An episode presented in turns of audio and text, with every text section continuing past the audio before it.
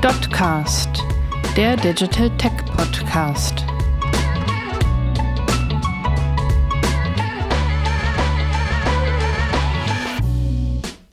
Schwache Marken machen Kundenwerbung.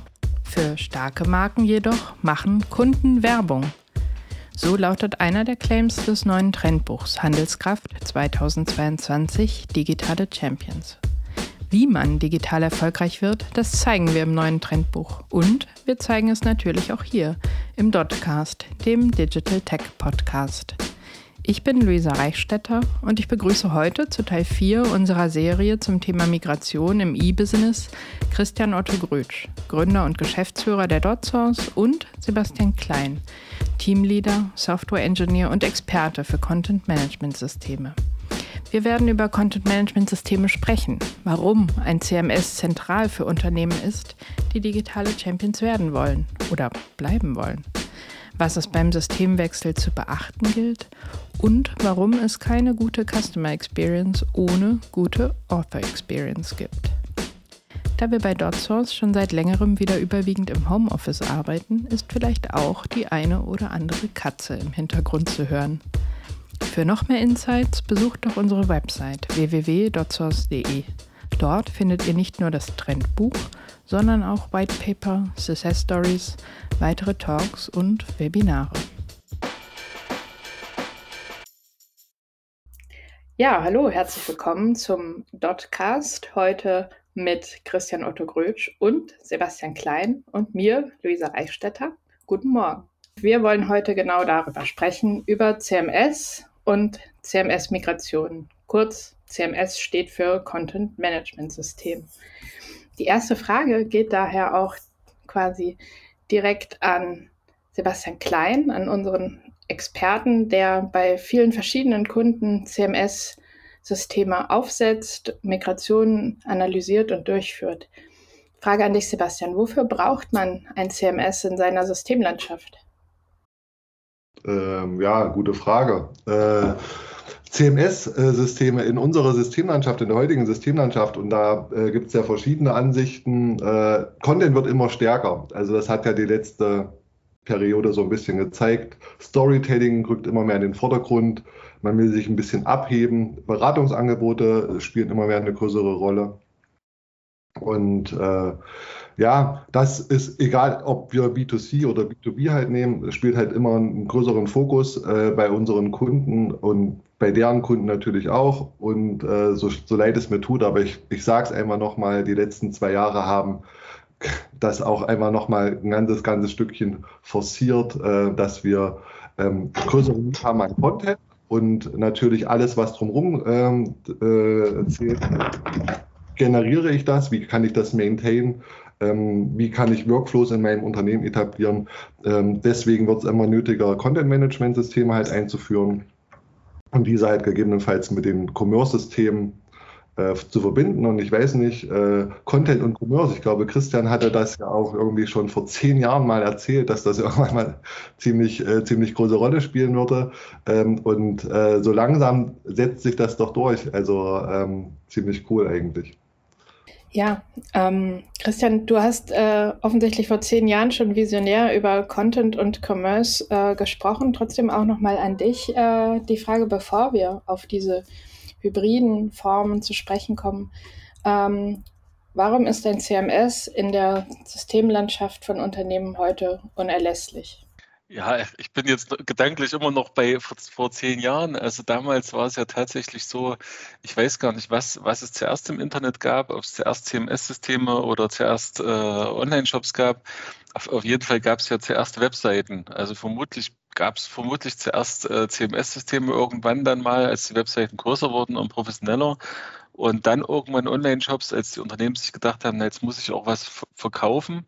Und es war aber eine ganze Weile so, dass sich äh, im Prinzip beide Systemklassen äh, mehr oder weniger getrennt voneinander entwickelt haben, evolutioniert haben, Standardsoftware in beiden Bereichen äh, entstand und mit wachsenden Umsätzen im Internet und wachsenden Besuchern äh, mussten natürlich diese Systeme auch immer komplexer werden. Im, im Bereich von äh, Commerce haben wir da schon äh, viel drüber erzählt. Und ich sag mal, gerade in den ersten Jahren, äh, also dann äh, Online-Shops eingeführt haben, hatten wir immer die Situation, dass es immer auch eine Homepage gab, eine Content-Plattform gab äh, mit Content-Elementen und im Prinzip äh, rein technisch dann oft, äh, sage ich mal, Commerce-Plattformen und CMS-Plattformen nebeneinander standen und irgendwie integriert werden mussten. Ähm, es gab dann auch eine Zeit lang mal auch die Tendenz, äh, Content-Funktionalitäten in, in, die E-Commerce-Standardsoftware äh, einzufügen. Das hat aber nie so gut funktioniert. Also es hat zumindest nie so gut funktioniert, dass es heute ein Commerce-System gibt, was äh, annähernd äh, CMS-Funktionalitäten äh, sozusagen, also ausreichende Funktionalität, CMS-Funktionalitäten bietet, um jetzt, sage ich mal, eine Marke mit mehreren Ländern, äh, einer Markenidentität äh, äh, vernünftig mit Content zu versorgen. Und da kommen wir vielleicht zur Frage, du hattest ja gefragt, warum brauchen Kunden oder Unternehmen überhaupt Content-Systeme? Ähm, naja, weil eben äh, bei einem typischen großen Unternehmen, und wir arbeiten ja, sage ich mal, ab, ab größerem Mittelstand bis, bis Konzern äh, von Deutschland auch äh, bis über, über die Welt äh, verteilt äh, für solche Kunden, die solche Herausforderungen haben. Und da ist eben so, dass es äh, meistens verschiedene Marken gibt. Es gibt in jedem Fall immer verschiedene Produkte. Es gibt äh, verschiedene Stakeholder und Abteilungen im Unternehmen, die im Prinzip mit dem System arbeiten. Das heißt, man hat so dieses ganze Thema Rollenrechte. Äh, das merkt man jetzt schon. Man hat das Thema Multidomain, man hat das Thema mehrere Sprachen, ähm, und, und das sind jetzt schon mal, alleine das sind jetzt schon mal verschiedene Komplexitätsstufen, die sich einfach aus der Organisation des Unternehmens ergeben. Und dann äh, in der Ausleitung, sage ich mal, also in die Welt zum Kunden, äh, auch dort gibt es ja wieder verschiedene Komplexitäten. Also irgendwie sei es Social Media, man hat Multi-Device, man hat iPad, man hat äh, Browser, man hat äh, äh, Mobiltelefone.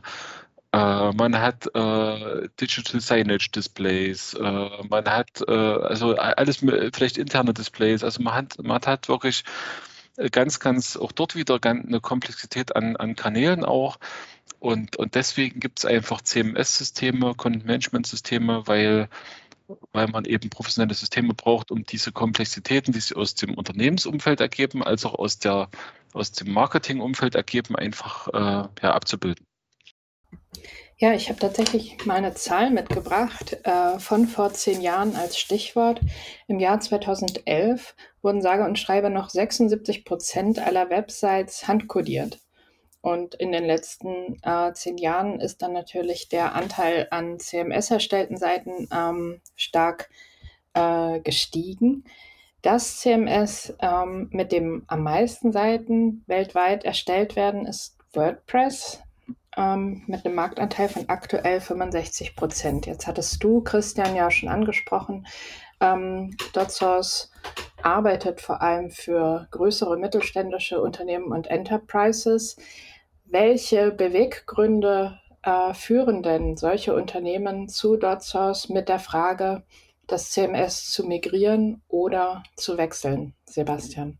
Ja, also ich, ich, glaube, Christian hat es gerade ja schon gesagt, also die Anforderungen steigen. Ne? Also das heißt, ein Unternehmen entwickelt sich halt weiter, man verfolgt diese Content- und Commerce-Strategie, ähm, man hat Multidomain-Ausspielungen, man hat vielleicht eine App, äh, man hat vielleicht Digital Signage-Geräte, das sehen wir immer wieder bei Kunden, diese Multidomain-Ausspielung ähm, und die Professionalisierung, also wenn man an Content-Teams halt äh, denkt, also zum Beispiel unsere Kunden haben teilweise weltweit verteilte Content-Teams ähm, und da gehören halt gewisse Prozesse dazu. Und äh, Christian hat es genauso gesagt, das können die E-Commerce-Systeme mit ihren angedockten CMS-Funktionalitäten einfach nicht mehr leisten. Und das ist genau das, wo das halt notwendig wird, ein, ein Enterprise-System halt einzuführen, beziehungsweise die Lösung halt neu zu denken. Und ich weiß nicht, ob wir später noch darauf äh, hingehen. Äh, da gibt ja immer dieses DXP oder Composable Plattform, äh, diese Plattformgedanken halt äh, durch die Welt. Ähm, und das treibt praktisch gesehen die Kunden, also nie diese ganzen Systeme miteinander zu verbinden in diese neuen Architekturmodelle. Äh, und da spielt halt CMS am Ende die, eine, vielleicht schon eine gleichberechtigte Rolle zum E-Commerce-System. Hm. Was natürlich mich als etwas ungeduldige Fragenstellerin gleich zu einer Frage führt, die ich eigentlich später stellen wollte.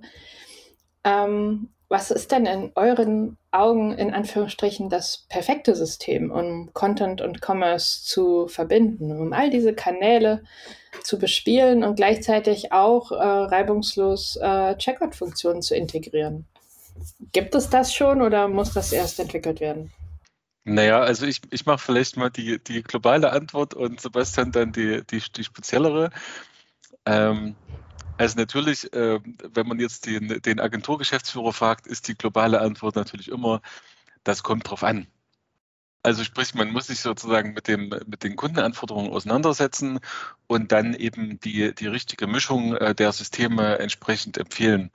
Und da gibt es ja, äh, wie auch im Commerce auch, haben wir wieder diese, dieses Paradigma Best of Breed und Best of Suite. Das heißt, ähm, ich, ich, kann, äh, ich kann mal schauen, wie ich generell meine generelle Systemstrategie aufgesetzt habe, wenn ich vielleicht äh, viele Gründe habe, warum ich auf Best of Suite gehe oder schon gegangen bin bei anderen Systemen, zum Beispiel bei Marketing Automation oder bei Commerce, ergibt sich vielleicht dann auch äh, das optimale CMS da, dazu. Also zum Beispiel bei Adobe, wenn ich vielleicht auf der Adobe Commerce Cloud in Klammern Magento bin, ergibt sich vielleicht dann dadurch vielleicht auch eine, eine ähm, äh, AEM äh, als, als äh, Content Management System, wenn ich vielleicht äh, Best of Suite bin, äh, äh, Quatsch, Best of Breed bin und vielleicht schon ein Commerce Tools System habe mit Microservices, passt vielleicht gut ein Magnolia, vielleicht ganz gut da, da, dazu, sozusagen als, als gutes System. Und so kommt es eben ganz darauf an, erstmal System Weise, was man, was man vielleicht dazu, dazu kombinieren kann. Ähm, es gibt natürlich auch äh, vielleicht manchmal Anwendungsfälle, wo, wo vielleicht auch die CMS-Funktionalität von einem Commerce-System tatsächlich ausreicht. Ähm, äh, vielleicht, wenn, wenn ich nur eine, eine Landingpage habe oder einfach nur so Abverkaufsfunktionalitäten brauche, sozusagen. Also so in, in so eine Richtung könnte man, könnte man auch mal denken. Ähm, aber am Ende des Tages, äh, um nochmal vom Benutzer aus zu, zu, zu, denken, es darf sozusagen äh, für den Benutzer keinen Unterschied machen, äh, in welchem System ich mich gerade bewege, welches System am Ende den Content ausspielt. Ähm, ich muss eben eine gute äh, Kundenerfahrung dort, dort bieten, sozusagen. Also für den Kunden muss das völlig äh, unsichtbar sein, dass gegebenenfalls mehrere Systeme an der Kundenerfahrung mitarbeiten. So, und damit übergebe ich an Sebastian. Danke ich habe fast gar nichts mehr zuzufügen. Ähm, du hast es halt wunderschön beschrieben. Also es gibt vielleicht nicht diese perfekte oder die out-of-the-box beste Lösung, sondern das muss wirklich immer sehr individuell betrachtet werden. Ähm, und ich will einfach nur den letzten Gedanken, den Christian äh, da aufgeworfen hat, äh, nämlich wir reden ja immer über Customer Experience äh, und ähm, was uns heute dann vielleicht eher beschäftigt und was so mein Mantra ist, was ich jetzt immer so ein bisschen rauslasse, ist äh, keine gute Customer Experience ohne die entsprechende Author Experience. Also das heißt, ähm, wir müssen uns halt anschauen, wie wird in einem Unternehmen gearbeitet, wie wird Content und Commerce gegebenenfalls zusammengebracht und wie können wir auch den Editoren, also den Leuten, die halt hinter den Kisten halt arbeiten, halt helfen, um perfekter, äh, perfekte Customer Experiences halt zu schaffen und, und ihnen dann halt möglichst äh, da den Weg halt zu ebnen. Und da ist genau das, was Christian gesagt hat, diese Best-of-Suite-Geschichten, äh, wie sie Adobe äh, ja jetzt gerade mehr oder weniger etabliert, die halt wirklich verschiedene Systemklassen, CRM, Marketing Automation, Shop und CMS sehr eng miteinander denken. Ähm, kann halt ein Weg sein oder man macht wirklich diesen Best-of-Breed-Weg und auch da ähm, gibt es super Lösung. Microservices wurde schon gesagt, dieser ganze Headless-Ansatz und so weiter, äh, diese modernen Frontend-Architekturen, Flexibilität, Development äh, freundlich, das zu gestalten. Wie gesagt, das muss man individuell betrachten. Das hat Christian äh, eigentlich perfekt ausgeführt. Meine Sache ist immer und mein Herz schlägt immer für die Autoren-Experience, äh, weil äh, ohne das äh, funktioniert die ganze Geschichte eigentlich eher weniger. Und da will ich noch auch noch kurz was zu sagen, äh, weil, weil das führt uns, äh, also ich sag mal, der Sebastian hat ja jetzt so ein bisschen Adobe rausgestellt. Adobe äh, hat ja äh, vor vielen, vielen Jahren mal äh, das Schweizer, die Schweizer Content Management Standard Software Day gekauft. Äh, heute heißt das Adobe Experience Manager. Ähm, hat dann dazu auch Adobe Campaign für Marketing Automation dazu gebaut, Adobe Analytics für die Analyse, ähm, hat dann irgendwann auch Magento erworben, äh, heute Adobe Commerce und äh, hat das äh, jetzt in einer wunderschönen Suite im Prinzip integriert. Ähm, die, die anderen großen Plattformanbieter ähm, müsste und, und, und was vielleicht bei Adobe vielleicht so ein bisschen noch fehlt, äh, in, in, in, dieser Plattform sind vielleicht CRM-Funktionalitäten. Ähm, wenn wir uns die anderen großen äh, Plattformanbieter dann anschauen, das, da haben wir ja noch SAP und auch Salesforce noch äh, zu, zu nennen. Ähm, bei Salesforce ist es so, äh, da haben wir immerhin ja ein marktführendes äh, CRM-System. Wir haben ein tolles Marketing-Automation-System. Wir haben gleich zwei E-Commerce-Lösungen, nämlich mit der B2B und der B2C-Commerce Cloud. Äh, und äh, wir hören, dass, äh, und, das ist jetzt auch in, in, in ersten Release auch verfügbar, dass Salesforce an einem Content-Management-System arbeitet, um dort eben diese Suite zu vervollständigen und, und dort eben den Agenturen und auch den Kunden das auch zu ermöglichen, eine vernünftige Kundenerfahrung darzustellen. Bei äh, SAP haben wir immerhin mit dem äh, Cloud for Customer, also heute Sales Cloud, mit dem Hybris, äh, heute Commerce Cloud, äh, mit der, mit der Marketing Cloud äh, haben, haben, wir dort diese ganzen Bestandteile schon, schon dabei. Ähm, Hybris oder Commerce Cloud hat auch CMS-Funktionalitäten, aber jetzt nicht in dem, in dem Maße, wie das, äh, sage ich mal, äh, in, in IAM äh, bietet. Ähm, das heißt, da könnte man sagen, da fehlt noch ein, ein CMS-System und deswegen wird dort oft äh, sozusagen dann äh, eins der, äh, der, sag ich mal, der Systeme genommen, die vielleicht nicht äh, zu einer, zu einer, äh, sag ich mal, Cloud gehören, also äh, zum Beispiel Magnolia oder First Spirit oder weiß ich nicht, auch der durchaus der Adobe IM wird auch hin und wieder auch mal mit der Adobe, äh, mit der SAP Commerce Cloud kombiniert. Also solche äh, äh, solche Mixe findet man auch. Äh, Microsoft spielt in der ganzen äh, sozusagen in, in, dem ganzen Universum erstmal jetzt keine Rolle, obwohl sie eigentlich mit Dynamics ja immerhin schon mal ein äh, CRM-System haben. Äh, was auch gar nicht ganz, ganz gut verbreitet ist, ja, ist ja quasi Nummer zwei hinter, hinter Salesforce aber man ähm, hat sozusagen das ganze Thema Content Management und das Thema Commerce dort nicht weiter betrachtet, weil man sozusagen das Ganze nicht als, als Plattform bisher denkt sozusagen. Deswegen, also wenn man äh, über Best of äh, Suite nachdenkt, äh, muss man sich eben diese drei großen Anbieter Adobe, SAP und ähm, ähm, na, Salesforce, äh, Adobe, SAP und Salesforce äh, äh, muss man sich diese drei, äh, drei Anbieter anschauen.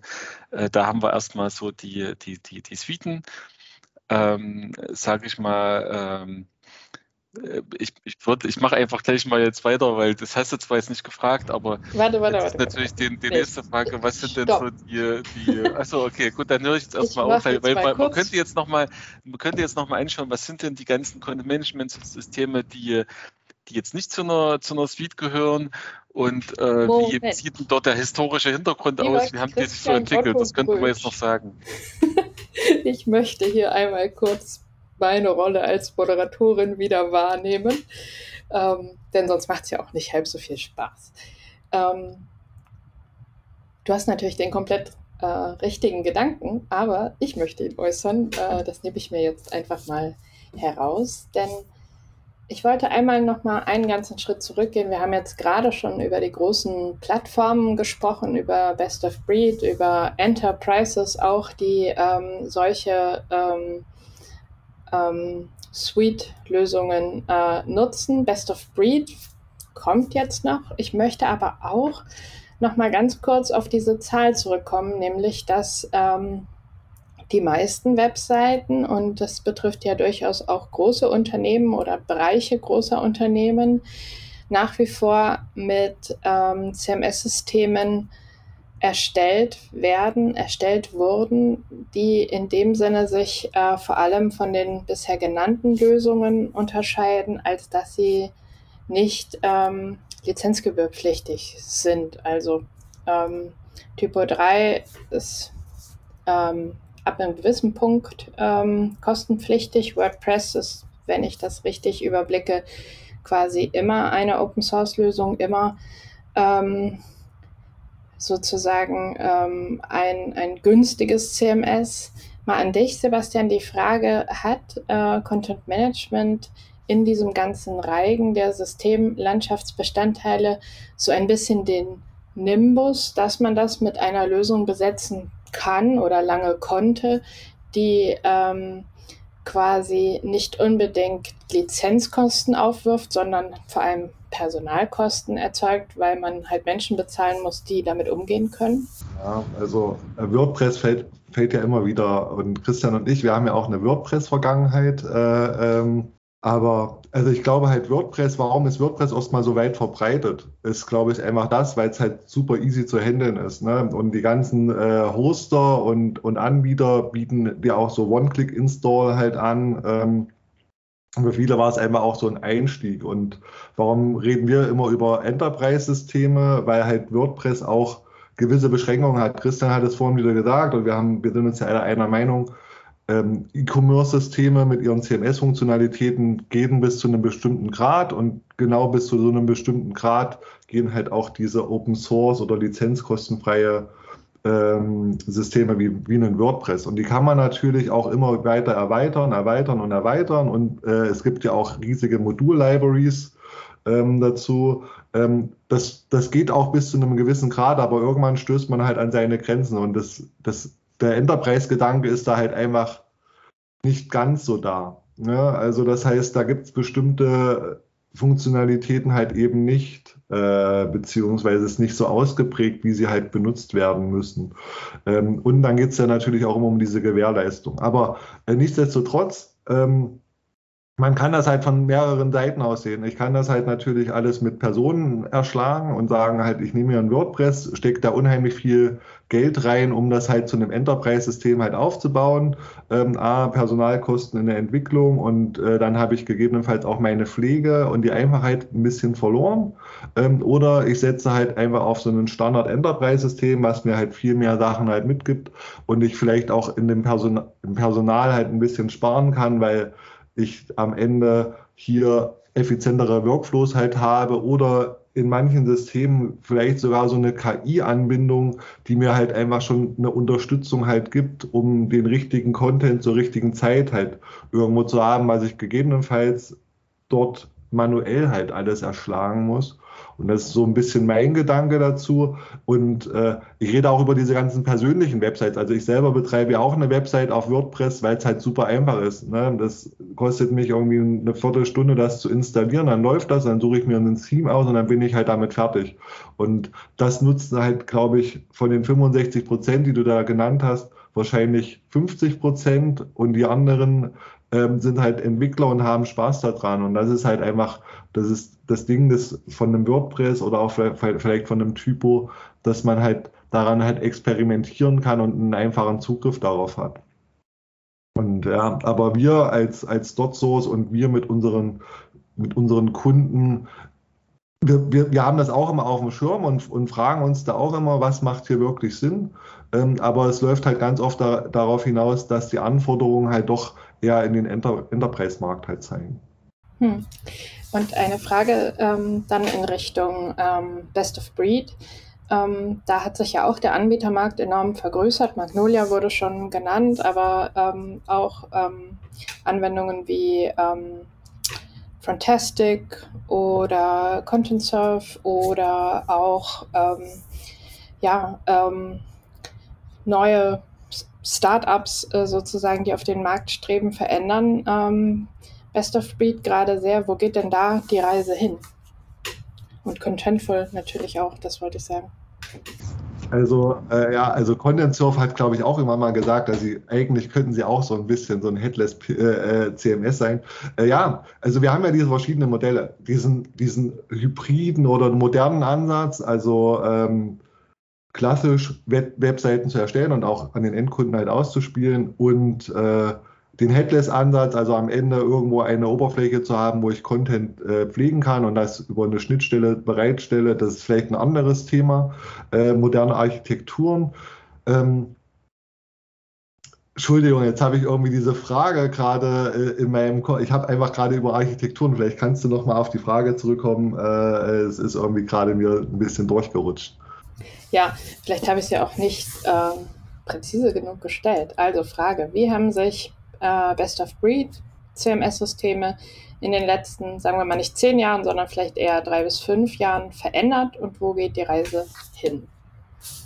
Wirklich mal technisch gesprochen. Okay, also klar, also sie haben sich halt immer weiter entwickelt von ihrem Feature-Set. Also sie sind halt einfach spezialisierte Systeme auf, auf, auf Content-Management, aber ähm, wir haben über Content und Commerce, Marketing Automation oder Personalisierung halt gesprochen und natürlich haben sie da halt einfach, es gibt Allianzen, ne, wo zum Beispiel Magnolia mit einem Salesforce zusammen halt arbeitet oder Magnolia mit einem Commerce Tools zusammenarbeitet, wo es Standards wo Standards etabliert wurden. Also das heißt Konnektoren, man kann sich miteinander verbinden, man kann halt ähm, Commerce-Inhalte im CMS halt relativ einfach benutzen. Äh, Time to Market spielt ja hier immer eine Rolle und das ist äh, so passiert. Contestic wurde von Commerce Tools gekauft, um am Ende auch ihre, ihren Headless-Ansatz mit einem Frontend und auch CMS-Funktionalitäten halt gegebenenfalls anzureichern, aber Standards halt zu schaffen. Und äh, die, die Systeme von den Features und Funktionalitäten werden sich halt immer weiterentwickeln. Ne? Und immer weiter Best of Breed sagt es halt, ich habe verschiedene Systemklassen. Äh, Christian hat es gesagt, Marketing Automation, CRM, äh, Commerce und CMS sind so vielleicht die größten. Äh, und diese ideal miteinander zu verbinden und dann wiederum irgendwo so eine Author-Experience halt herzustellen, weil beispielsweise eine Magnolia sieht sich dann vielleicht so als Zentrale in, dieser, in diesem ganzen System. Äh, Verbund, äh, wo am Ende der Editor wieder drin arbeitet und am Ende im CMS dann diese Customer Experience erschaffen wird äh, und das, der Rest so ein bisschen drumherum funktioniert. Und das ist und, immer der Gedanke. Ja.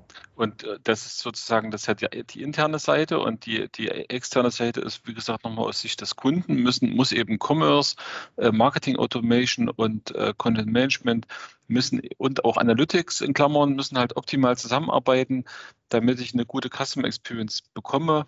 Insbesondere, wenn man so bestimmte äh, Trends sich anschaut. Also hier insbesondere natürlich Personalisierung ist jetzt ein Evergreen. Also ich sage mal, personalisiert wird jetzt schon äh, seit schon immer äh, zum Beispiel über eine intelligente Search Engine. Da, da, da, da müssen wir übrigens auch mal eine äh, Podcast-Folge über Recommendation und Search Engines machen, äh, ist mir gerade aufgefallen, weil das sind so die, die zeitlosen Klassiker, über die man da sprechen muss. Aber wie gesagt, dort äh, äh Personalisierung in, in der Suche spielt eine Rolle, aber natürlich auch Personalisierung beim, beim Besuch selber der Seiten und, und das kann ich dann natürlich äh, am besten mit äh, mit einer 1 zu 1 Personalisierung oder Mikrosegmenten äh, tun, die sich eben wieder aus einer vernünftigen Analytics-Lösung oder vielleicht indem ich meinen Kunden sogar kenne, äh, gerade im B2B-Bereich ist das ja möglich über ein äh, CRM-System, äh, dann daraus ergeben. Also das ist da und, und das schafft dann eben eine gute Kundenerfahrung und deswegen muss ich dieses Thema eben gut verbinden.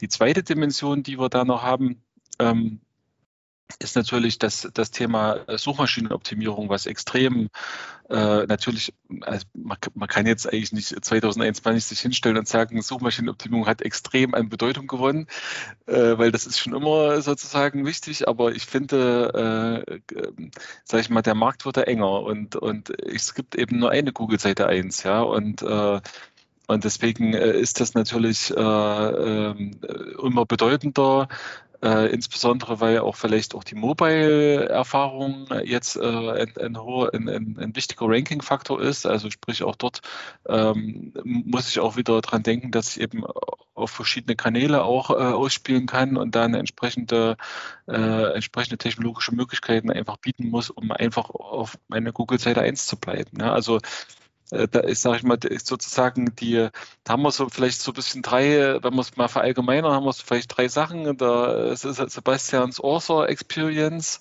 äh, dann meine Customer Experience und natürlich noch die Experience, die Google hat, wenn sie die Seiten scrollt. Ja.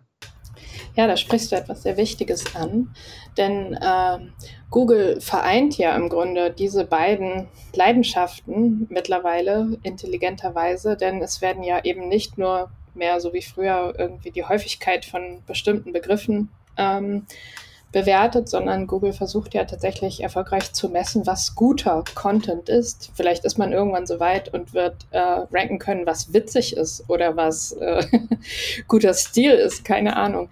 Also da entwickelt sich gerade enorm was in eine ähm, in eine Richtung, die bis vor kurzem vielleicht ähm, den Userinnen und Usern vorbehalten war, zu beurteilen.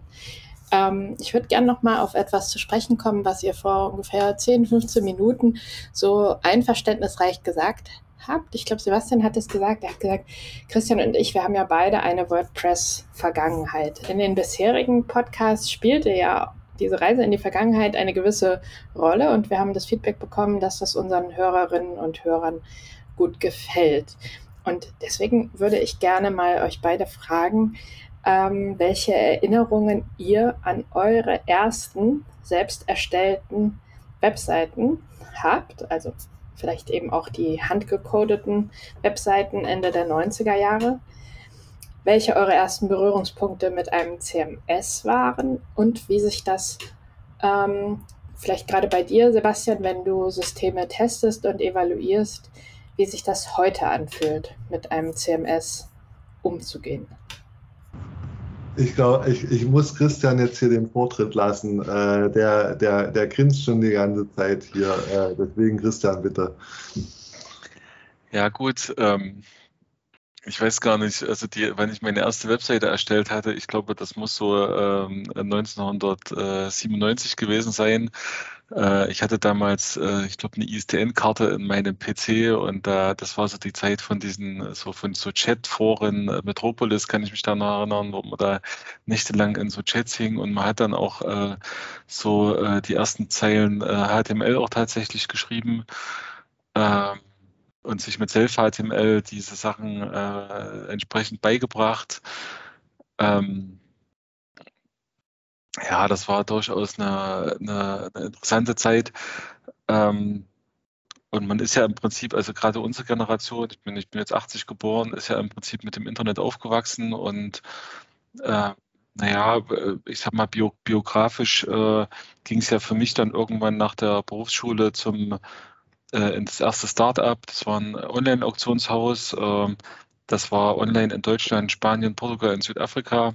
Da war ich 19 Jahre und war dann irgendwie Chefprogrammierer geworden von, diesen, äh, von diesem Online-Auktionshaus da hatten wir so nicht nur die Herausforderung, eine multinationale Webseite zu bauen, äh, sondern auch äh, das zu übersetzen in die verschiedenen Sprachen. Und da haben wir uns äh, sozusagen ein eigenes Lokalisierungstool, äh, da habe ich auch das erste Mal mit Christian Malik zusammengearbeitet, haben uns dann ein eigenes Lokalisierungstool bauen müssen, um eben dieses, äh, also letztlich hat man sich das eine Art CMS selber erfunden, ne, dass man eine Art Datenbank hat äh, und aus dieser Datenbank dann die, die, die Seiten generiert. Also so hat dann auch CMS sozusagen die äh, auch noch 15 Jahre später hat Content Management dann auch noch so funktioniert, dass man irgendwo eine Datenbank hatte und daraus hat man dann die fertigen äh, Seiten generiert. Äh, wie das jetzt heute funktioniert, deswegen habe ich ja extra einen Sebastian mitgebracht, das weiß ich dann nicht mehr ganz so genau. Ähm, aber dann irgendwann, jedenfalls ein paar Jahre später, kam es dann zur Gründung von der DotSource und wir hatten ja nicht nur die DotSource gegründet, sondern hatten gleich noch zwei weitere Firmen gegründet, nämlich einerseits die eine Firma heißt Newscraft, die hat damals äh, RSS-Feeds von Blogs äh, zusammengesammelt, hat geschaut, um welchen Ort die sich handeln, diese Blogposts, und hat dann so eine Art Google News für lokale Nachrichten äh, dar, dar, dargestellt. Und ähm, parallel dazu hat man ein Startup namens preisbock.de. Das wiederum war eine WordPress-Seite, äh, wo jetzt sozusagen wir die Artikelfunktion von WordPress benutzt haben, um jeden Tag einen Artikel äh, zu, zu online zu stellen. Also an dem einen Tag gab es Gummibadeenden und an dem anderen Tag gab es halt äh, äh, ich auch nicht, äh, äh, elektronische Heizthermostate und dann haben wir eben in, innerhalb von äh, 24 Stunden haben wir halt 1500 Stück, äh, 1500 Gummibadeenden verkauft. Also es war so dieses große Live-Shopping, dieser große Live-Shopping-Trend. Ich habe mich dann auch äh, ein bisschen in den Arsch gebissen zu Deutsch, weil hätten wir Newskraft, also mit den lokalen Nachrichten kombiniert mit Preisbock, hätten wir Groupon erfunden. Und da wäre ich reich geworden, weil ich das 40 Millionen an Google hätte verkaufen können. Und das, das hat mich dann hinterher schon ein bisschen geärgert, dass ich das nicht, dass ich, sage ich mal, lokal, lokale Gutscheine, äh, dass ich das nicht kombiniert habe mit diesem Live-Shopping-Ding. Also das war wirklich äh, höchst, höchst ärgerlich, aber jedenfalls in dieser, in dieser WordPress-Zeit, in dieser WordPress-Preisbock-Zeit, da, da hat, da ist eben dann der, der Sebastian äh, äh zur DotSource gestoßen und, und da fing das so ein bisschen an, unsere äh, gemeinsame Geschichte. Das ist jetzt durchaus irgendwie 15, 13 Jahre her. Das erzählt er bestimmt gleich auch noch ein bisschen. Deswegen will ich da jetzt nicht ganz so viel drüber erzählen. Und ähm, ja, ich habe ja, ich entwickle ja jetzt faktisch seit, äh, seit zehn Jahren nicht mehr Software. Das heißt, äh, die Art und Weise, dass man irgendwelchen Content in Datenbanken speichert und daraus dann die fertigen Seiten generiert, das hat sich dann eben geändert. Äh, da gibt es eben so ein paar Trends, äh, zum Beispiel Headless und so weiter. Auch PIM-Systeme sind aufgekommen, diese ganze Integration mit Commerce und Microservices, das läuft halt alles ganz anders. Deswegen, da kann ich nicht so viel drüber erzählen, aber das weiß dann der Sebastian. Ja, danke, danke, Christian. Ich, ich, ich mache es vielleicht ein bisschen kürzer, aber ähm, äh, ich bin auch ein 80er-Jahrgang.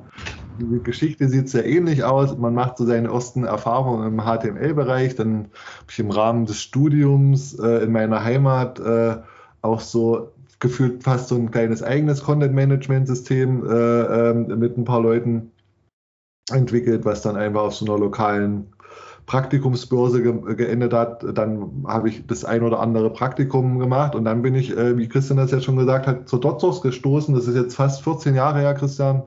Äh, äh, genauso in dem WordPress, in der WordPress-Entwicklung ähm, äh, von Preisburg, äh, äh, was, ich weiß nicht, also es war auf jeden Fall am Ende ein riesen Toolset. Äh, es waren es war eigentlich die erste Content- und Commerce-Plattform, die wir da irgendwie entwickelt haben mit alleine der Shopping-Funktionalität, äh, aber auch da, dazu noch ein riesen Forum dran, äh, dran gepappt. Also wir haben da enorm viel ähm, auch gelernt als Entwickler, als, als, als Dot-Source-Mitarbeiter äh, im, in den ganzen E-Commerce-Umfeld, Prozesse, wie, wie Versandhandel funktioniert und so weiter. Das hat uns, glaube ich, auch als Firma enorm nach vorne gebracht, weil wir viele, viele Sachen halt einfach besser verstehen konnten.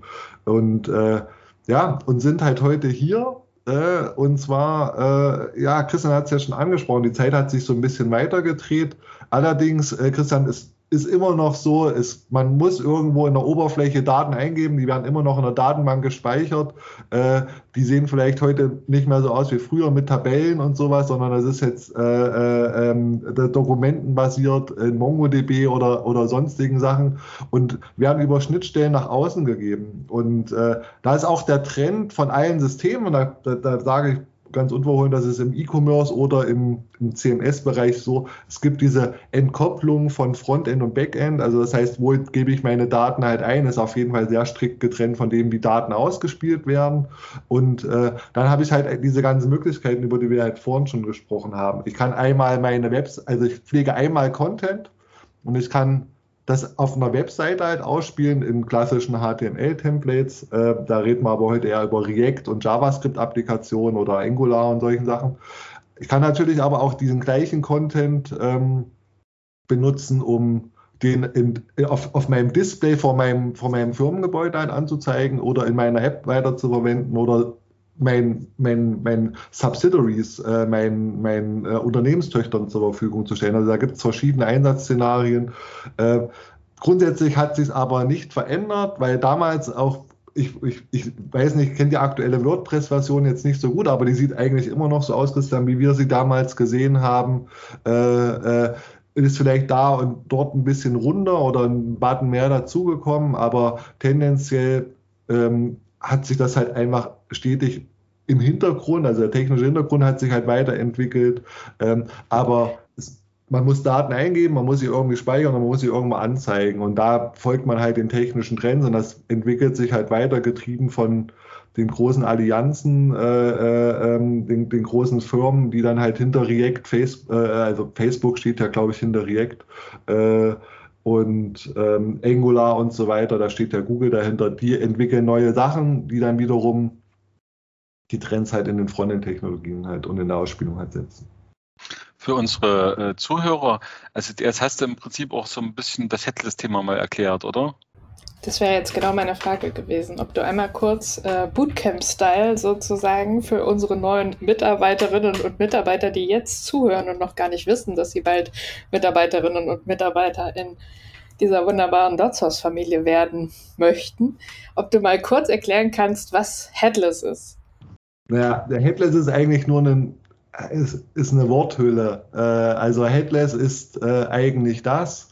Ähm, man hat ein System, da kann man halt Daten ich sage jetzt mal eingeben, also eine Eingabemaske in, in dem Sinne, ein, ein Backend-System und man hat eine, eine Speicherschicht, wo man halt diese Daten halt speichert und eine Schnittstelle, auf, wo man auf diese Daten halt äh, zugreifen kann. Also wenn ich mal über unsere Systeme, die wir da auch äh, im, im, täglichen Einsatz halt sehen, ist es ein Commerce-Tools aus so einer Commerce-Basis ähm, und ein Content-Full, die ja am Ende ein Headless, äh, äh ein Headless äh, Content Management System halt sind. Und auch das ist so ein bisschen mein Gefühl. Sehr häufig sind das auch Software as a Service äh, äh, Anbieter. Also das heißt, das ist eine Art Mietsoftware, die ich mir halt im Internet mieten kann und die Plattform wird mir dort zur Verfügung gestellt. Da kann ich meinen Content halt reingeben und auch da gibt es gegebenenfalls eine Schnittstelle, dass ich das irgendwie Content da reinpushen kann.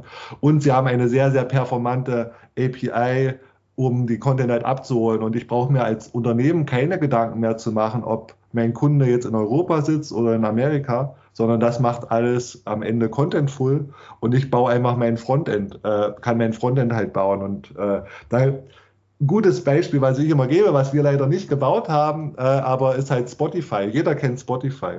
Äh, die sind, glaube ich, ein großer äh, Contentful-Kunde und äh, es gibt Android und iOS-Devices. Ne? Dann haben wir schon mal zwei Geräte gelassen und dann haben wir aber auch Desktop-Apps und die haben auch eine Webseite und was weiß ich nicht alles noch. Und die pflegen aber einmal zentral Content für alle diese Geräteklassen. Und so kann man sich das praktisch gesehen vorstellen. Und das ist auch für mich so ein Sweet Spot für Headless. So. Super. Ja, Vielen Dank. und wenn man Spotify ist eigentlich jetzt gerade eine super Überleitung, weil das fiel mir halt bei Preisbook ein. Ähm, wir haben ja auch eine ganze Weile auch mal das Thema Social Commerce propagiert und äh, mit Preisbook waren wir ja auch schon einer der Vorreiter, was Social Commerce betrifft. Also ich sag mal die Verbindung von, von Commerce, äh, Content und Community. Und ähm, ich sag mal, jetzt haben wir es ja, weiß nicht, zehn Jahre später, ähm, viele dieser Plattformen sind heute Realität geworden. Äh, da auch das taucht immer mal auf, äh, bis, hin, bis dahin, dass man jetzt auch, äh, sage ich mal, Shopping in, in Streams ermöglicht, also auf Twitter oder auf Facebook dann direkt auch Shopping-Funktionalitäten ermöglicht oder dass man, äh, sage ich mal, diesen User-Generated Content wieder benutzt, um, ähm, sage ich mal, die Produkterfahrung äh, oder sage ich mal Markt, Marktforschung auch äh, zu betreiben, Marktforschung zu äh, ersetzen, zu verbessern, Produkte dadurch auch zu verbessern, Plattformen zu verbessern. Und das hat damals eben vor ja, vor über zehn Jahren, vor, vor 14 Jahren hat das alles äh, entsprechend schon angefangen. Also das äh, ist sozusagen neben Commerce und Content ist auf alle Fälle Community auch eine, äh, ein, ein, ein Faktor, den man hier und da, also geschäftsmodellabhängig natürlich auch berücksichtigen äh, sollte. Äh, bis dahin, dass äh, auch das Thema Inf Influencer-Marketing ist ja auch ein Teil von Community, dass es in so einer Community auch immer bestimmte Evangelisten und Leute gibt, die besonders überzeugt von meinem Produkt sind und äh, die, die ja heute, wenn man, ich sage mal, über das ganze Thema Influencer-Marketing, YouTube und so weiter äh, nach, nachdenkt, äh, auch nochmal eine ganz andere Dimension heute, heute bekommen haben. Und das hat sich im Prinzip schon alles äh, schon damals abgezeichnet. Also das einfach erstmal einfach nochmal als, als Ergänzung da, dazu. Und ähm, jetzt kurzer Themawechsel nochmal. Sorry, Luisa, ich muss noch kurz den Gedanken loswerden. Jetzt haben wir natürlich, äh, sage ich mal, heute viel über, über äh, Suiten erzählt. Wir haben auch viel über äh, sag ich mal, Einstiegslösungen wie WordPress äh, oder auch Typo 3 erzählt, äh, die, sage ich mal, ein Stück weit tragen, aber eben ab, ab einem großen Mittelständler, viele Abteilungen, Approval-Workflows, viele Länder, viele Produkte und so dann eben nicht mehr tragen.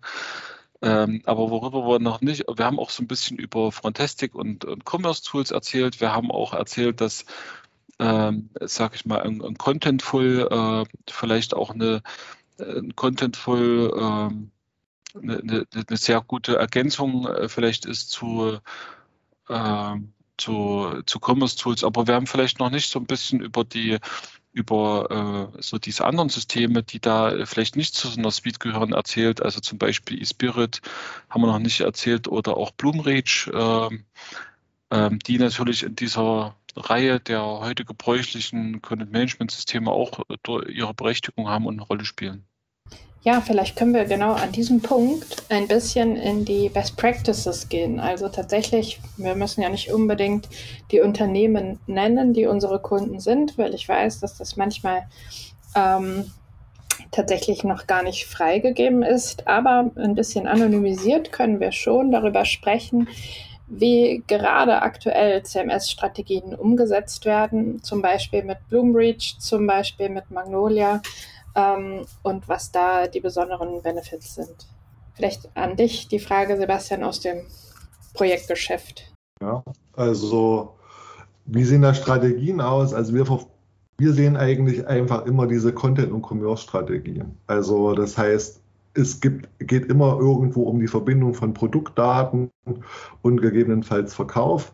Ähm, wenn wir hier mal im Speziellen über Magnolia halt reden, reden wir dann eigentlich immer über, wir wollen vielleicht A, zu, zum einen Teil unsere Corporate Website halt abbilden, was Christian auch ganz am Anfang gesagt hat. Wir haben immer unsere Corporate und unsere, unsere Unternehmenswebsite, aber wir haben gleichzeitig auch unsere Plattform, wo wir unsere Produkte präsentieren und dann gegebenenfalls hier einen Absprungpunkt schaffen zu einem Commerce-System, zu einem dezidierten Commerce-System, wie, wie beispielsweise ein Adobe Commerce oder ein integriertes Commerce-System, äh, wo wir dann über so Content, äh, Commerce-Tools-Integration halt reden. Und das sehen wir eigentlich gerade schon immer als als wichtigsten Spot und das gibt es in verschiedenen Ausbaustufen. Das kann man halt anfangen, weil ähm, Unternehmen ja auch gegebenenfalls ihre Strategien halt haben, wir starten gerade, wir machen ein Replatforming, wir, wir führen ein neues Commerce-System ein, wir führen aber auch parallel gegebenenfalls ein neues Content-Management-System halt ein. Und wir führen das in einer Plattform zusammen, dann sind das halt andere Projekte, die dann auf eine andere Art und Weise halt funktionieren. Beispielsweise äh, diesen ganzen kompletten Headless Microservice-Ansatz, wo man halt sagt, wir haben eine Single-Page-Application als Frontend-Schicht um die, um die Ausspielung zum Endkunden halt zu machen. Wir haben ein Magnolia, um Content anzureichern und Content zu managen in diese, in die, in, und, äh, und in diese SPA halt abzugeben. Und wir haben einen Commerce Tools, um am Ende dort den Commerce-Teil halt abzubilden. Aber am Ende zum, End, zum Endkunden hin ist es praktisch gesehen eine Single-Page-Application. Also wir sehen da diverse, diverse Projekte, ähm, die, die, die da funktionieren auch immer noch die Frage, Christian hat es vorhin gesagt, Salesforce ist dabei, sein eigenes CMS zu etablieren und zu schaffen und auszubauen. Äh, die haben auch noch mehr, noch andere, noch andere Akquise, Akquisitionen getätigt. Die haben nämlich ähm, dieses oder letztes Jahr Mobify gekauft, auch wieder so ein, so ein Frontend-Thema, wo sie jetzt auch wieder diese Entkopplung, wie ich vorhin schon mal gesagt hatte, herstellen.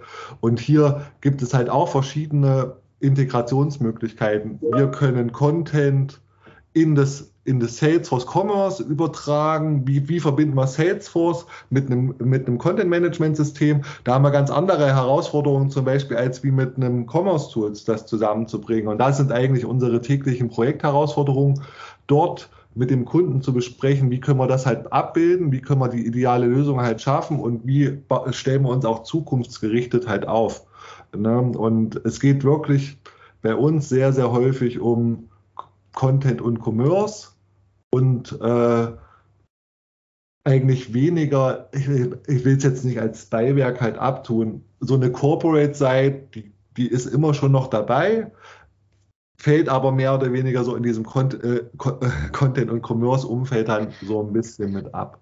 Und äh, das ist eigentlich das, was uns gerade in den Projekten halt beschäftigt ähm, kommen wir dann auch immer noch dazu, Marketing Automation, CM-Systeme halt immer noch mal mit anzubinden, um genau dann halt diese, diese ersten Stufen der Personalisierung halt zu bringen. Ähm, oder gegebenenfalls halt, und das bietet zum Beispiel First Spirit, äh, wir haben so eine Intelligent Content Engine, ähm, ICE genannt, äh, wo man halt automatisiert äh, ähm, Content in die Slotzeit bringen kann, ne? wo man so kontextabhängig, welcher Benutzer, welche Tageszeit, regnet es draußen, dann bringe ich den Regenartikel, äh, ist draußen Sonnenschein, dann erzähle ich was über, über äh, Sonnencreme und kann dann gegebenenfalls auch Produkte miteinander verbinden. Das ist halt so ein Sweet Spot. Und nicht Bloomreach ist halt halt auch so ein Ansatz, ne? dass die so intelligent sind ähm, und so, so auf so einem, also auf so einer intelligenten Reko halt bearbeiten und das halt einmal aus so einer Content-Sicht, aber auch aus so einer Produktsicht halt bringen können. Und das ist der Sweet Spot.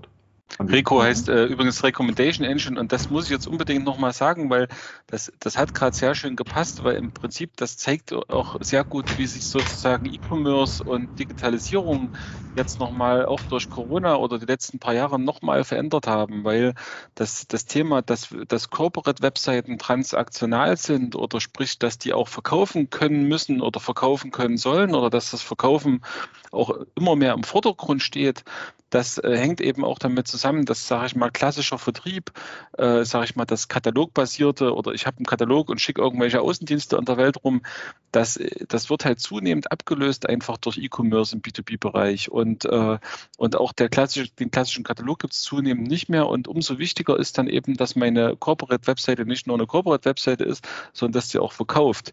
Und, und deswegen ist dieses Thema Content-Commerce halt aktueller denn je und, und hat einen äh, großen äh, extrem großen Push äh, sozusagen und, und, und deswegen ähm, ja, müssen dieses Thema einfach gut integriert werden, weil, weil, weil schlichtweg muss jede Webseite heute auch verkaufen können. Ja, das finde ich einen sehr wichtigen Gedanken zum Schluss, dass nicht nur die Systeme immer mehr können, können müssen, sondern auch die Unternehmen müssen immer mehr zusammendenken können. Und ein CMS, das richtige CMS, das haben wir heute gelernt, hilft Unternehmen dabei, ähm, nicht nur Content auszuspielen, sondern auch Content-Strategien zu entwickeln, dann zusammen mit der Agentur, die so ein Projekt umsetzt. Unsere Stunde ist fast rum. Das heißt, mir bleibt mich zu bedanken bei dir, Christian, und bei dir, Sebastian, für eure Zeit und für eure Expertise. Und ähm, ja, ich freue mich darauf, dass diese Dotcast-Folgen weitergehen und dass wir uns wieder